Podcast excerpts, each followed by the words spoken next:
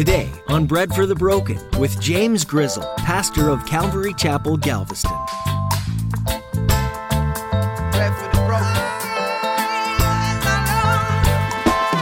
My encouragement for all of us is simply this just talk about Jesus. Talk about Jesus. You don't have to have it all figured out. You don't have to know, I mean, it's you need to be informed. You need to know how to defend your faith. You need to understand what you believe and why you believe it and all that good stuff. But my goodness, your speech should be about Jesus. Just talk about Jesus. This world we live in today more than ever, it just needs Jesus. The early disciples continued to talk about Jesus no matter the consequence. They were beaten and thrown in jail, instructed to stop spreading the gospel.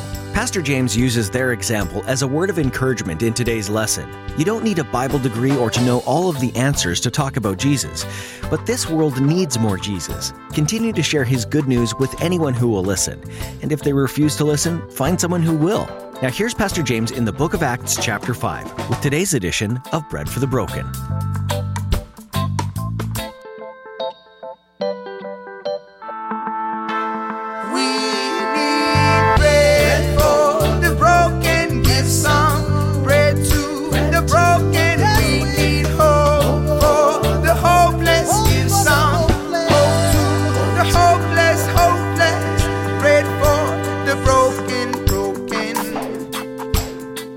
Has already been on the scene and he's already kind of messed up their thing.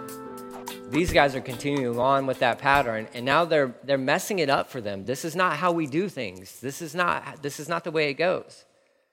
So they're upset. Verse 17 it says, "But the high priest rose up, and all who were with him, that is the party of the Sadducees. Those are remember, those are the guys who don't believe in the resurrection of the dead. They don't believe in they don't believe in that at all. And filled with jealousy, they arrested the apostles and put them in the public prison, in the jailhouse, okay? So, not filled with the Holy Spirit, they are filled with jealousy. So, you got these guys who've been doing this the same way the whole time, not completely ignoring God while thinking they're doing great things for God. These new guys show up, they don't fit in the mold. And everybody's going to them. And now they're what? They're jealous. They're jealous. And it says it right there. They're filled with jealousy. They already hate these guys. I mean, they've already arrested, you know, Peter and John once before. Now they're going to arrest all the apostles. But their motivation is the fact that it's, it's jealousy. It's consumed them. They don't know where to put this new thing because partly, you know, partly they're, they're I'm assuming they're, they're feeling somewhat left out because, wait, we're the religious leaders. We're not healing anybody. Well, you're supposed to have been. It wasn't like it wasn't like you couldn't. Go back and read the Old Testament. These guys knew this. They were supposed to be they were supposed to be the ones helping out the lepers. They didn't want to go near the lepers. Jesus showed up and he's like, "Come here, lepers. I'll touch you. I'm not afraid of you." He was doing what they were supposed to have been doing all along. They were supposed to be helping the poor. They were supposed to be helping the sick. They were supposed to be doing, they were supposed to be teaching the word, and they stopped teaching the word. They began teaching tradition. Tradition. They had their own word that they were going to teach based off of their guys that they admired, that they looked up to. It was extra things, extra biblical things that they began to say, you know what, we're going to teach from these things. Did, would they still teach from, from the Old Testament? Yes. But they had their own teachings that they kind of kept at the same level of, of the sacred text, the Old Testament. And they're like, why isn't anybody coming to us? Well, because God's not using you, because God's not in it. God's not in it. You're an old wineskin. You're an old wineskin. God's doing something new. He needs new wineskins. Could they become new wineskins? Yes, they could have. God's like, listen, I've entrusted you guys with this for how many years now? And you are completely in rebellion against me. You, you killed the Messiah. You killed Jesus. God's like, I'm going to use the foolish things of the world. I'm going to use the foolish things of the world. I'm going to do it different. I'm going to do it how I want to do it. I'm going to take these guys, these men, these women that are gathering together, that nobody really expects anything from these people, and I'm going to use them to turn the world upside down. Upside down. And these guys who are supposed to be the religious leaders are filled with jealousy, which leads to hatred. Please understand that. If you let jealousy be planted within your heart, I can guarantee you down the road it will turn into hatred. It will turn into hatred. It does. It does. If that's a seed that you have planted in your heart, ask Jesus to uproot that thing and get it away from you because it's destructive and it will kill you. It'll absolutely take you out. The religious leaders are like, man, these guys, everybody's going to these guys. And it's causing this jealousy, which causes hatred, which is ultimately going to lead towards murderous plots, right? So they're in jail, all the apostles, they're all in jail, um, all 12 of them, because they replaced Judas. We remember, we remember that. Verse 19, but during the night, an, an angel of the Lord opened the prison doors and brought them out and said, Go stand in the temple and speak to the people all the words of this life, or give the people the message of life. I would say, AKA the gospel. So this angel breaks them out of jail. Who is this angel? No, I don't know. I don't know. I have no clue who this guy is. All right? This isn't the first time somebody's going to be broken out of jail concerning the church, all right? But they show up, this angel shows up and he's like, lets him go, and he's like, hey, listen, um, just go back to the temple, you know, where you got arrested.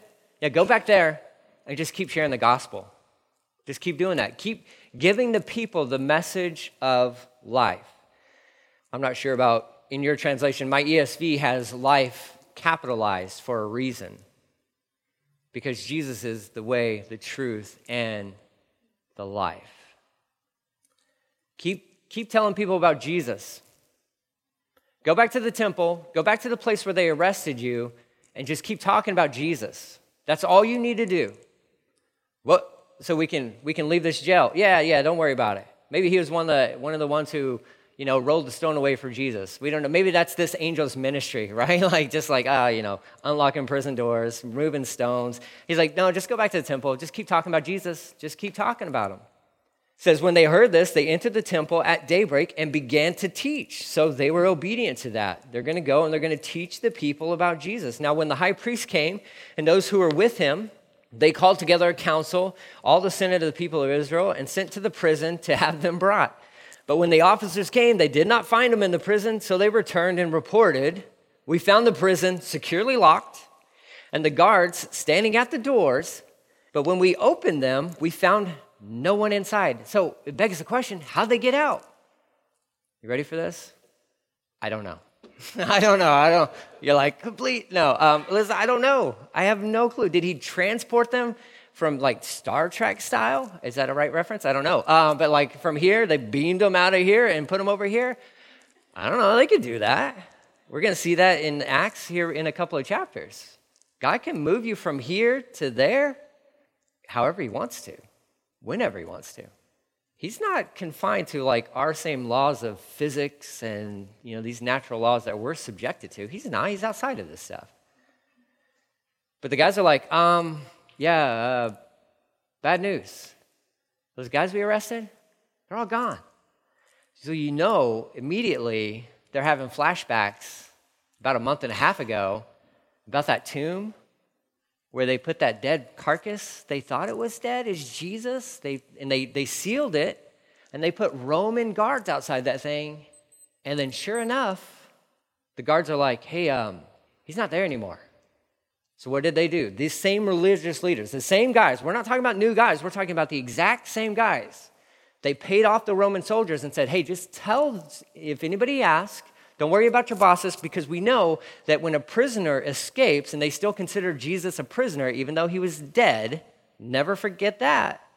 When a prisoner escapes or when a body is stolen, well, the ones who are guarding it, it's their life. They're supposed to be put to death. The religious leaders told these guards, Don't worry about it. We'll talk to your boss. We'll smooth it all out. But if anybody asks, tell them that his followers came and stole the body against you well trained killers. These fishermen who are too afraid to even show up to the trial are going to show up in the middle of the night and take out guys who are trained killers. Yeah, right. Okay, sure. Yeah. Yeah, we believe that. These are the same guys we're dealing with, and they walk up to the jail and they're like, Are you kidding me? Like, what is going on with this group? Like, we put him in a tomb, he's gone. We put him in jail, they're gone. What is going on? God is moving, and you're missing it. God is moving. The same God that you say you follow and you say you serve is moving so actively in front of your face, but you're just blinded. You're blinded. They're like, the, the door is still locked. Like the guards were still there. They're gone. Verse 24 the captain of the temple guard and the chief priests heard these words, and they were greatly perplexed about them, wondering what this would come to, right? And they're like, oh man, they're all getting headaches right now because they're like, what is happening? Verse 25 And someone came and told them, Look, the men whom you put in prison are standing in the temple and teaching the people. Then the captain of the captain with the officers went and brought them, not by force, for they were afraid of being stoned by the people. So you got a, t- a ton of people just around. And they're all like just in awe of the apostles. They're like, wait, weren't you guys just arrested? And they're like, yeah, this angel broke us out. This angel like totally broke us out of jail. Well, why did he do that? So I could tell you about Jesus? So I could just tell you more about Jesus? And so these people are like all around them. And so the temple guard, the police officers, the, the church police officers show up and they're going to arrest these guys again. But they're like, okay, like, hey, hey, hey, buddy. Hey, how's it going? Um, hey, you know, I need you to come with me, right? Like, can we just do this peacefully? Um, if they harm these guys, this mob's going to turn on them. They come, they get them, they arrest them, and they bring them back so they can stand trial. Verse 27. And when they brought them, they set them before the council, and the high priest questioned them, saying, We strictly charged you not to teach in this name. We won't even say it. We won't even say his name, right? We told you. You got to stop talking about this man's name. Quit talking about him. That's Jesus that they're talking about, in case you didn't know that. We strictly charge you not to teach in this name. Yet, here you have filled you have filled Jerusalem with your teaching, and you intend to bring this man's blood upon us. This is an incredible accusation. They're like, all of Jerusalem is talking about this. Look at what, look at the mess you have made. Now, all of Jerusalem is talking about Jesus. Wouldn't that be an incredible thing if all of Galveston was talking about Jesus? It's only 50,000 people. At this point in time in Israel, I mean, you're talking of upwards of a million plus people. And the, the accusation that's brought against these apostles is quit talking about Jesus. Everybody's talking about him now. You are causing trouble. You're causing a headache for us. Why? Aren't you supposed to follow him? Oh, no, no. No, see, you're making it out to be like we're responsible for his death. You're putting his blood on our hands. All of Jerusalem is being filled with your teaching, and you intend to bring this man's blood upon us. Wait a minute. I remember you stood before Pilate and you said, May his blood be upon us. You said that very thing not more than a month and a half ago. You were the one who stood before the Roman rulers saying, Hey, don't worry about it. His blood be upon us and our children. And now the accusation, they're like, Luke, you're making it look like we're responsible for his death. And he's like, uh, yeah, you are. You, yeah, you were by your own words, your own admission. You guys were responsible for this. They don't like looking like the bad guy. Verse 29 Peter and the apostles answered, We must obey God rather than men. We already told you that. And so they're reminding of this. They're like, Listen, we're going to obey God uh, over you. I'm sorry, but we're just going to. The God of our fathers raised Jesus, whom you killed by hanging him on a tree or hanging him on a cross. Peter's, Peter's not going to shy away from it. He's like, um, I'm sorry, but yeah, you did kill him. You were responsible for that. He's like, we're going to obey him. God raised him from the dead. You killed him, but God raised him from the dead. Verse 31 God exalted him at his right hand as what? As leader and savior. These guys were the leaders, but that's gone. to give repentance to Israel and forgiveness of sins. These, the religious leaders stood in a position where they felt like they didn't need forgiveness of their sins. Now, did they sin? Yes. Would they probably own up to that to a certain degree? Yes. But they certainly weren't as bad as the ones who were standing before them. It says, And we are witnesses to these things, and so is the Holy Spirit, whom God has given to those who obey him.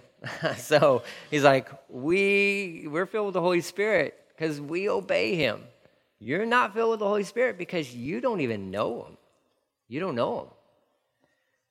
Verse 33 When they heard this, they were enraged and wanted to kill them. But a Pharisee in the council named Gamaliel, a teacher of the law held in honor by all people, stood up and gave orders to put the men outside, put the apostles outside for a little while so they can have a little huddle there. It says, and he said to them, Men of Israel, take care of what you're about to do with these men, because they were literally intending to kill these guys right then and there.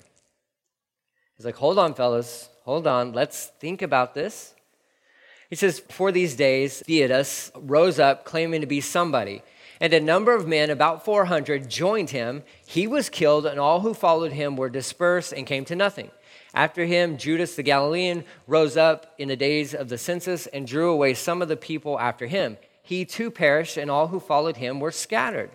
So, in the present case, I tell you, keep away from these men and let them alone, if this plan or this undertaking is of man, it'll fail. It won't last. He's like, so just hold on, fellas. We don't have to kill these guys because let's not forget about the mob that's outside. If we kill them, they're going to come after us. If this is something that is man initiated and man dreamed and, and driven and all that stuff, it's just going to die. It'll fail. Verse uh, 39, it says, But if it is of God, you will not be able to overthrow them. You might even be found opposing God. Um, hello, you are, right? This is, the, this is the wisest guy that they have. And he's like, I don't know, guys. You know what? It seems to me if we just let it, just leave them alone, it'll probably die out. And there's a chance that God's actually doing something. And if he is, then ooh, we don't want to fight against God, do we? It's like, you are fighting against God. So this is wisdom, but only to a certain extent. This is like, ah, just let them be. It's no big deal. Maybe it's maybe this is a God thing. We don't know. Probably not, but whatever. They'll, they're just going to die out. They're just going to die out. So they took his advice, and when they called in the apostles, they beat them and charged them not to speak in the name of Jesus and let them go. Then they left, the apostles left the presence of the council rejoicing. Rejoicing. They were beaten unjustly. There was no reason for them. Now, they would probably be accusing them of blasphemy, but as far as we know from, this, from what we've been given, there was no charge of that ever. They verbally warned them last time. Now they're going to up the intensity and say, you know what, let's just beat them. We're going to beat them. We'll teach them. We'll teach them by inflicting great harm upon these guys. And so as the apostles are leaving, they're doing what should amaze each and every one of us. They're rejoicing. They're rejoicing, meaning not that they're skipping down the road, but their hearts are kind of skipping a beat, so to speak, within them. They're singing a song. They're singing a song. I mean, and so when they got beat, just so you understand, I mean, that they maybe, you know, 40 lashes minus one, so 39. There's a good chance that they were hit 39 times with some sort of instrument, whatever it was that they chose to use then, maybe like a, a stick or a pole. I can promise you this they were not going to hold back on these guys. I'm just going to give it to you, and 39 times, you're going to remember this. And you better stop talking about Jesus. They're singing. They're singing on their way home, just like that kid, singing. He's having a good time. um, they're praising God. Why? It says they were rejoicing that they were counted worthy to suffer dishonor for the name. They were rejoicing that God had counted them worthy to suffer disgrace for the name of Jesus. Verse 32 what we think would be the end of it all, it's not. It says, In every day in the temple where they were arrested multiple times, and from house to house. So it wasn't just the temple, it was from the temple to the houses, everywhere. They did not cease teaching and preaching that Jesus is the Messiah or that Christ is Jesus. So what did the angel shows up and says, "Hey, get out of jail. Keep talking about Jesus." They get arrested. They get beaten. And the religious leaders of that day say, hey, you know what? Um, you're causing a problem, so quit talking about Jesus. They go and they're like, you know what? Every day in church, every day in church, hey, we're still showing up, all 12 of us. You know, and everybody else who's following, we're going to keep talking about Jesus. We're going to we're going to do that here. We're going to do that in our homes. We're just going to keep talking about Jesus, and I don't care what the world wants to do to us. We're going to keep talking about Jesus. My encouragement for all of us is simply this just talk about Jesus. Talk about Jesus. You don't have to have it all figured out. You don't have to know, I mean, it's you need to be informed. You need to know how to defend your faith. You need to understand what you believe and why you believe it and all that good stuff, but my goodness, your speech should be about Jesus. Just talk about Jesus. This world we live in today more than ever, it, it just needs Jesus. It needs Jesus there's a lack of hope with even within our country. There's such a lack of hope. What's the greatest solution for that? Jesus. Talk about Jesus. Tell people your story. Ask them what they think about him. That's a great question. Hey, what do you think about Jesus? They'll tell you. They'll tell you. They may tell you things that you don't agree with, they may tell you things that you don't like. But you're going to be respectful because they're a human being and you're going to hear what they have to say. You can say, well, you know what? Here's what I think about Jesus. Can I tell you my story? It's a 19 year old kid, hopeless as can be. I searched for hope in everything. Everything, you name it. I was looking for it, actively looking for it. And then this guy, Jesus, showed up in my life. And I surrendered my life to him. And my life has not been the same since then. And I tried to find that solution in everything else before him. Nothing could do it. He showed up and he said, I love you. I died for you. And I said, I'm all in. I'm all in. Tell people your story. Ask them what they think about Jesus. You, have, you can do that. You can do that. And you don't have to have it all figured out. And maybe they have questions, and your best response to any question you don't know is, you know what? Give me some time. I'll go do some research. I'll find out, and then let's meet back up and let's talk about it. That's all you got to do. Don't try to make up an answer. Don't do that. Step away, say, you know what, what's your number or what can we meet up again next week? I'll do my homework, I'll do my research, and we'll talk about that. Just talk about Jesus, guys. Just talk more about him. They needed it, we need it. We need it today, we're going to need it tomorrow. So, my encouragement for all of us is this listen, um, man, just put more focus on Jesus, talk more about Jesus, live your life. You pursue him, you run to him, you walk with Him, draw closer to Him. Man, just make it about Jesus. Jesus. That's it. Make it about Jesus. You'll run into some opposition. Some people in our world are, are running into that now, and it's kind of sad because the biggest opposition you might run into will come from the church, which is ridiculous. But it happened for these guys. It's happening in our day and age today. You got people that are like, Oh, you're a celebrity. You follow Jesus now. You, keep, you won't stop talking about Jesus. Oh, it's not real. It's not real. It's not real. It's nonsense, right? Let people talk about Jesus. We should be talking about more about Jesus. So let's do that. Let's do that this week. Let's let's spend more time with Him. Please read your Bibles, pray, spend time with Jesus, and then just go and tell people how good He is.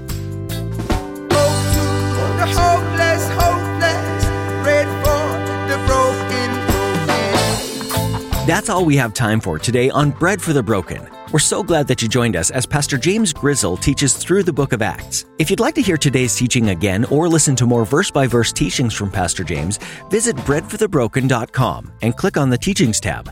While you're visiting breadforthebroken.com, you'll also be able to learn more about the church behind the ministry of Bread for the Broken. At Calvary Galveston, we strive to love and live as Jesus did. We're just ordinary people discovering extraordinary truths from the Bible together. As we continue to journey through the book of Acts, our prayer is that your faith is inspired to move, that when you read about the early church, you rediscover the purpose that God has for your life. You might think you're just ordinary, but God sees you deeper, and He knows that you're more than that. Being obedient to the calling that God has on your life might not always make sense, but God blesses those who are faithful to answer His call. And you never know what incredible things God has in store when you freely say, Yes, Lord. If you're ever in the Galveston area, we would love to have you come visit, or if you're looking for a new church home, you're always welcome. We meet every Sunday morning at 10 a.m. to start the week out right with worship. Our atmosphere is pretty relaxed, so feel free to come just as you are. Find out more and plan your visit by going to our website, breadforthebroken.com. As you go throughout the rest of your day, may you find hope and new life in Jesus.